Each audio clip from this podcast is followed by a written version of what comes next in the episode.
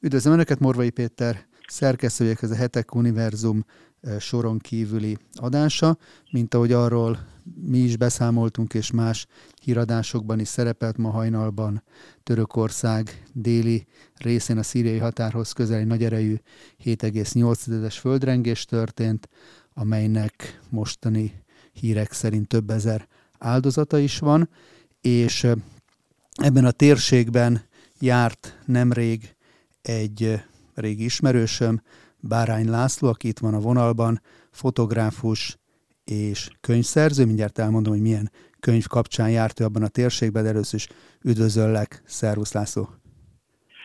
Szervusz, én is üdvözöllek és köszöntöm a hallgatókat. És a könyv, aminek a kapcsán most megkerestelek, ez nemrég jelent meg Paulus útján, vagyis Pálapostól útján Európában. Ez egy fotó, fotókkal illusztrált, gazdagon illusztrált történelmi, teológiai beszámoló Pálapostolnak az európai szolgálatáról, és ennek a könyvnek készül egy második kiadása Pálapostól vagy Paulus útján Kis-Ázsiában, ha jól tudom? Így van, így van. Tehát a mai Törökország, illetve Ciprus területén kerestük fel azokat a helyszíneket, ahol Pálapostól szolgált, utazott, megfordult, amiről az apostolok cselekedetei hírt adott. És ami a kapcsán most pont a mai napon megkerestelek ezügybe, hogy nem olyan régen ennek a második kötetnek az előkészítése kapcsán pontosan azokon a térségeken utaztál végig, ahol most ez a tragikus, nagy erejű földrengés történt. Melyik régióról beszélünk pontosan? Ez a régió, ez a szíri határ közelébe van. Gyakorlatilag ott magas hegyek választják el a szír sivatagot és a, a földrajzi értelembe vett Kis-Ázsiát. Ókori települések, amiket mi felkerestünk ott a dr. Grül Tibor professzorral, azok a Tarzosz, aztán a, a, a szíriai Antiókia, vagy éppen Szeleókia, tehát ezek az ókori városokat kerestük meg, és ezek a, a városok ez gyakorlatilag pont azt a, azokban, abban a térségben vannak, ahol ez a, ez a tragédia most történt.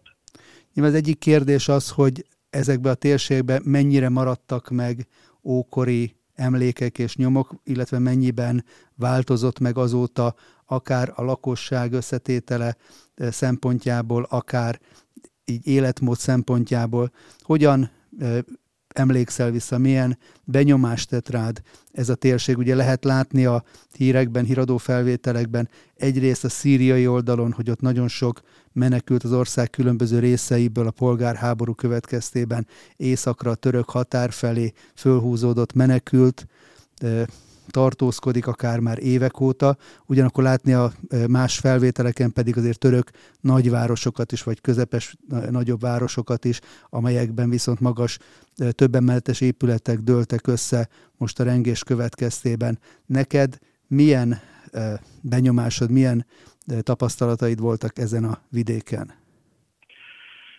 Nagyon vegyes a kép. Azt lehetne mondani, hogy ami az emberben úgy általában talán egy európaiban Törökországról kép él, az általában, hogyha elmegy a török rivérára, akkor, akkor szerte foszlik, és egy nagyon más világot talál. De ha a Törökország belső területein, vagy ide a déli területekre megy az ember, akkor kicsit azt találja, amit ő esetleg ilyen, ilyen félelmeibe gondolt. Tehát ez, ez a vidék azért már nagyon-nagyon kelet, úgy is lehetne mondani, hogy nem is annyira török, inkább egy ilyen arab, arab világnak a, a hangulatát idézi, tehát nagyon már ugye közel van Szíria, Libanon, és ennek az atmoszférája az abszolút megjelenik ezekben a városokban. A városok különben rendkívül nagyok is, tehát ezek lehet mondani, metropoliszok is vannak ott sok százezer fős lakossággal, és természetesen vannak abszolút hát nagyon-nagyon ilyen szegényes települések, falvak. A, a térség az egy sok tekintetben egy mezőgazdasági terület, tehát ott vannak jól művelhető földterületek, amik aztán a, ennek az egész térségnek a, a, az éléskamrái is egyben, de ugyanakkor vannak kopár, sivatagos részek, ahol tényleg a, a, a nomád jellegű állattartás is nagyon nagy kihívás. Tehát egy nagyon vegyes képet ö, mutat ez a, a látogató ö, számára. Azért már, már ez a nagyvárosi lét, ez már messze nem ö, a, a török riviera világa. Itt ö, ö, szigorúan elfátyolozott ö, ö, hölgyek, ö, vannak az utcán, tehát ez egy, ez egy igazi, igazi egy ilyen sűrűbb arab világnak a, a, a hangulata jelenik meg ezekben a városokban. Mennyire érzékelhető itt ebben a déli török régióban a szír polgárháborúnak a közelsége?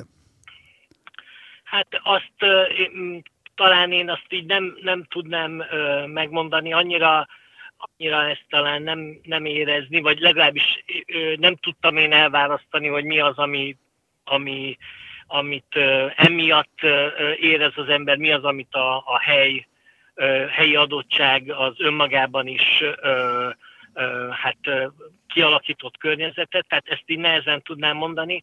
Azt, azt tudom mondani, hogy, hogy nagyvárosok, a nagyvárosok viszont egy, egy arab világnak a, az érzetét keltik, és, és hát nagyon sokféle, tehát tényleg a, a, a, a magas, modern épületektől a legszegényebb, hát, hát ilyen nagyon-nagyon szegényes kis házikókig, itt minden egymásra talál ezekben a, a városokban, településeken.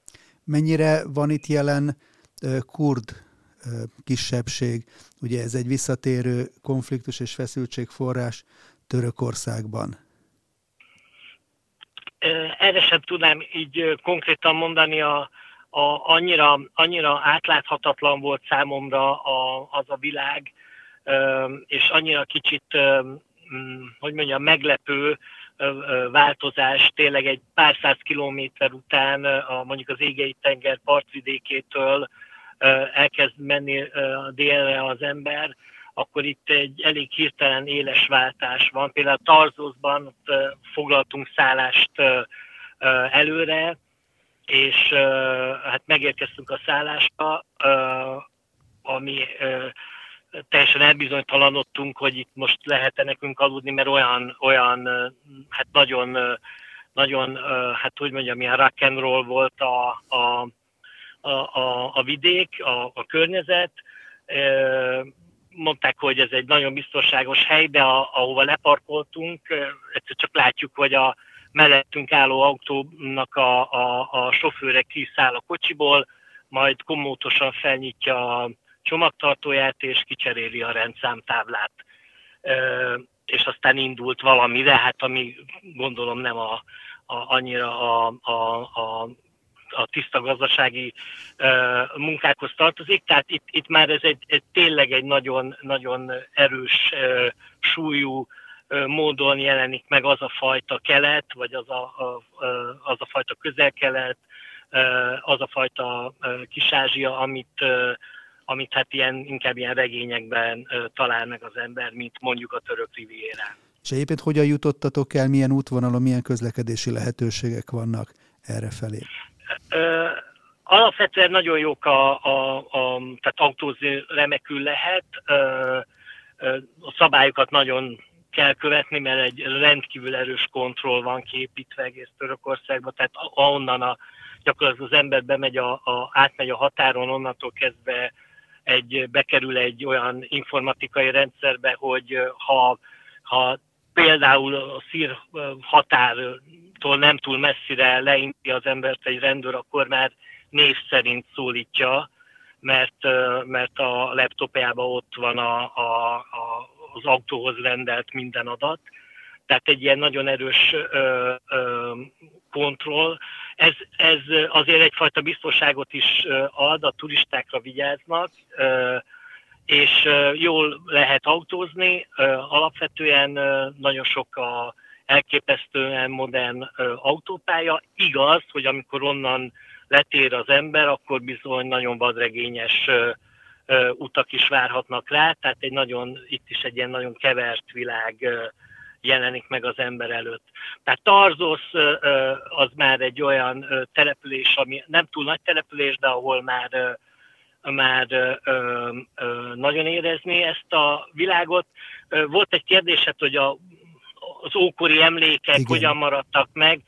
Hát azért Törökország ebben nagyon kétarcú, tehát egyrészt fantasztikus múzeumaik vannak, tényleg tehát európai szinten is lenyűgöző anyaggal, vagy akár, akár múzeumi kultúrával, de ugyanakkor nyilván hát van egy fajta igyekezet, bizonyos történelem, történelmi hát múltnak az el, hogy mondjam, elhallgatása, vagy úgy el, el, el kicsit elmismásolása felé. Tehát vannak, ahol mondom, nagyszerű múzeumokban mutatják be ezeket az emlékeket, és vannak hát abszolút elzárt, tehát Tarzoszban is gyakorlatilag a, a régi római városnak, a, ott vannak a, a város közepén az emlékei, de egy, egy rendkívül csúnya, szemetes világ, ami kerítéssel el van választva a, a, a, a társadalomtól, az emberektől. Tehát egy nagyon, nagyon kétarcú világ van, ilyen római vagy hát arról nem is beszélve, hogy keresztény emlékek. Keresztény emlékek azok nagyon-nagyon mértéktartóan vannak a nagy közönség elé mondjuk úgy. Ez inkább a térségre jellemző életstílus mentalitásnak a következménye, ez elhanyagoltság, vagy van benne egy ideológiai megfontolás, és azért is kérdezem, mert ugye Isztambulba az Aya Szófia necset kapcsán, amit ugye néhány évvel ezelőtt vissza állítottak történelmi emlékhelyből kifejezetten a funkciója, vallási funkcióját szolgáló mecsetté, tehát hogy mennyiben érvényesül, mennyiben látható ott az a fajta iszlamizáció, amit azért Erdoğan elnök regnálásához szoktak kötni. Hát uh, itt, uh, itt gyakorlatilag ez teljesen homogén uh, iszlám arculata van ennek a, ennek a világnak. Nagyon-nagyon elvétve lehet látni keresztény emlékhelyeket, amik, amik hát szintén nem a, a, nem, láthatóan nem céljuk azoknak a, ezeknek a keresztény emlékeknek a turisztikai centrumokká való alakítása, tehát ez, ez, és akkor nagyon finoman fogalmaztam, Ugyanakkor ókori emlékek megjelenítésére viszont óriási befektetéseket, meg projekteket szánnak, tehát azok nagyon gyakran elképesztő, bár régészetileg és történetileg meg vitatott módon is akár kerülnek felújításra. Mi volt az utatok során egyébként a legemlékezetesebb találkozás, vagy legemlékezetesebb helyszín, amit felfedeztetek? Hát ilyen, ilyen rengeteg volt, de tényleg ez nem közhely, hát ha csak Tarzoszra gondol az ember, tehát óriási ö, ö, élmény, ö, ö, vagy, ö, vagy egyszerűen csak ö, ö, a, a szíriai Antiókia települése fölé emelkedik egy hatalmas, hát ott, ott hatalmasnak mondható hegy, hegytömb, és amikor arra fölmegy az ember, és előtte van a, a mai Antakya városa, ami a, hát a, a, a, az ókorban ugye szíriai Antiókia volt, ahol megszületett a, a gyakorlatilag bizonyos értelemben a, az a fajta gyülekezeti világ, ami aztán később meghódította a, a nyugatot, tehát ahol, ahol ugye először mondják kereszténynek a, a, a tanítványokat. Ez egy hatalmas város, ma kb. 250-300 ezer ember lakja, de ennyi lakta Pálapostól idejébe is körülbelül. A népsűrűsége az, az talán a háromszorosa mint a mai New Yorknak volt abban az időben. Tehát egy, egy elképesztő hatalmas nagyváros, ahonnan ugye az ókori világ talán harmadik legjelentősebb városának tartották, ö, ö, spirituális központnak, tehát egy, egy rendkívül ö, jelentős település, és nyilván a, már csak az, a település mérete az egésznek a hangulatából ö, adódik, hogy, ö, hogy ez egy ö, ott tényleg a, kereszténységnek az a fajta meggyökerezése, ami Barnabás, Pál és a többiek által ott megvalósult, az egy óriási lépés volt az evangélium számára, ahogy aztán először Kis-Ázsiát, majd, majd ugye a római birodalom többi részét is elérte. És most nagyon hézagosan jönnek még a tragédiának a hírei, de így a emlékeit szerint ezeket az ókori emlékeket, például ez a fő, földrengés károsíthatta, érinthette?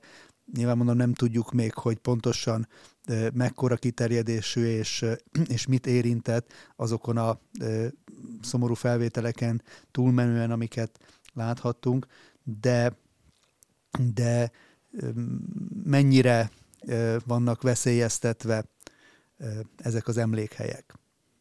Hát itt, itt csak találgatni tudok. Én azt gondolom, hogy talán azokra a, a, a helyszínekre kevésbé volt ez hatással. Ugye ezek a, az ókori romok már rengeteg földrengést megéltek. Tehát én arra gondolok, hogy, hogy, hogy talán ezek már, amik ezt túlélték, azok én csak bízom benne, hogy kellő ellenállást tudnak ezekkel az erőkkel szembe mutatni. Ugye a, a, a, a civilizáció, a mai civilizációnak a, a, a sérülékenysége, hát jelenik meg talán azokban a szörnyű számokban, amiket így a médiából hall, meg olvas az ember.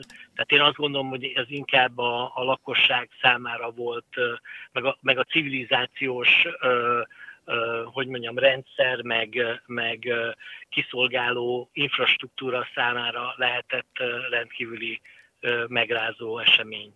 Igen, tehát ahogy mondod is valószínűleg azok a romok, amelyek állva maradtak, azok, azok ezt, talán ezt a földrengést is túlélték. Egyébként volt is nem olyan rég hír azzal kapcsolatban, hogy azért ma is kutatják a rómaiaknak a titkát, amivel olyan kötőanyaggal tudtak építkezni, ami azért így évezredek távlatából is ennyi kataklizma után nagyon sok emlékhelyet megtartott. Egyébként, ha jól értem, akkor tehát az elmondásodból, hogy, hogy Törökországból átjutottatok Szíriába is.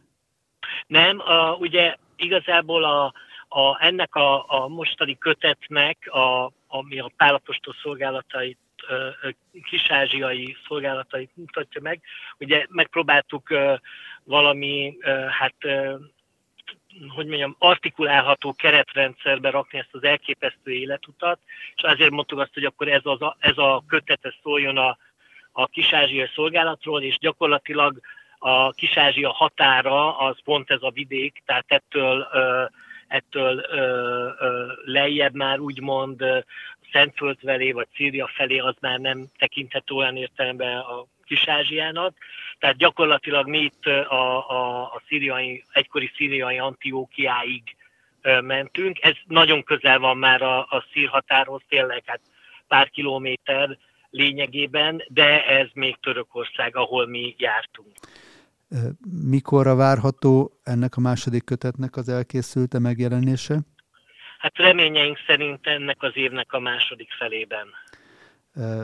Na, szóval nagyon köszönöm, hogy ebben segítettél így képbehozni bennünket, meg megosztottad ezeket az élményeinket, és akkor ezúton is azt gondolom, hogy a hallgatók nevébe is várnálak téged is, illetve Grül professzor úrral együtt ide a stúdiónkba, hogy akkor egy kicsit részletesebben már nem csak a földrengés és a tragédia szemszögéből, hanem magának Pálapostolnak az életútjából és az ő általa ránk hagyott nagyon gazdag örökségből kiindulva beszélgethessünk, úgyhogy nagyon köszönöm, hogy a rendelkezésünkre álltál, és további szép napot kívánok neked is, és a hallgatóknak is. Köszönöm a figyelmüket, és várom Önöket vissza. Naponta jelentkezünk hírekkel, elemzésekkel, interjúkkal itt a hetek podcast csatornáján. Ha még nem tették volna meg, akkor kérem, hogy iratkozzanak fel. Köszönöm a figyelmüket, és viszont hallásra.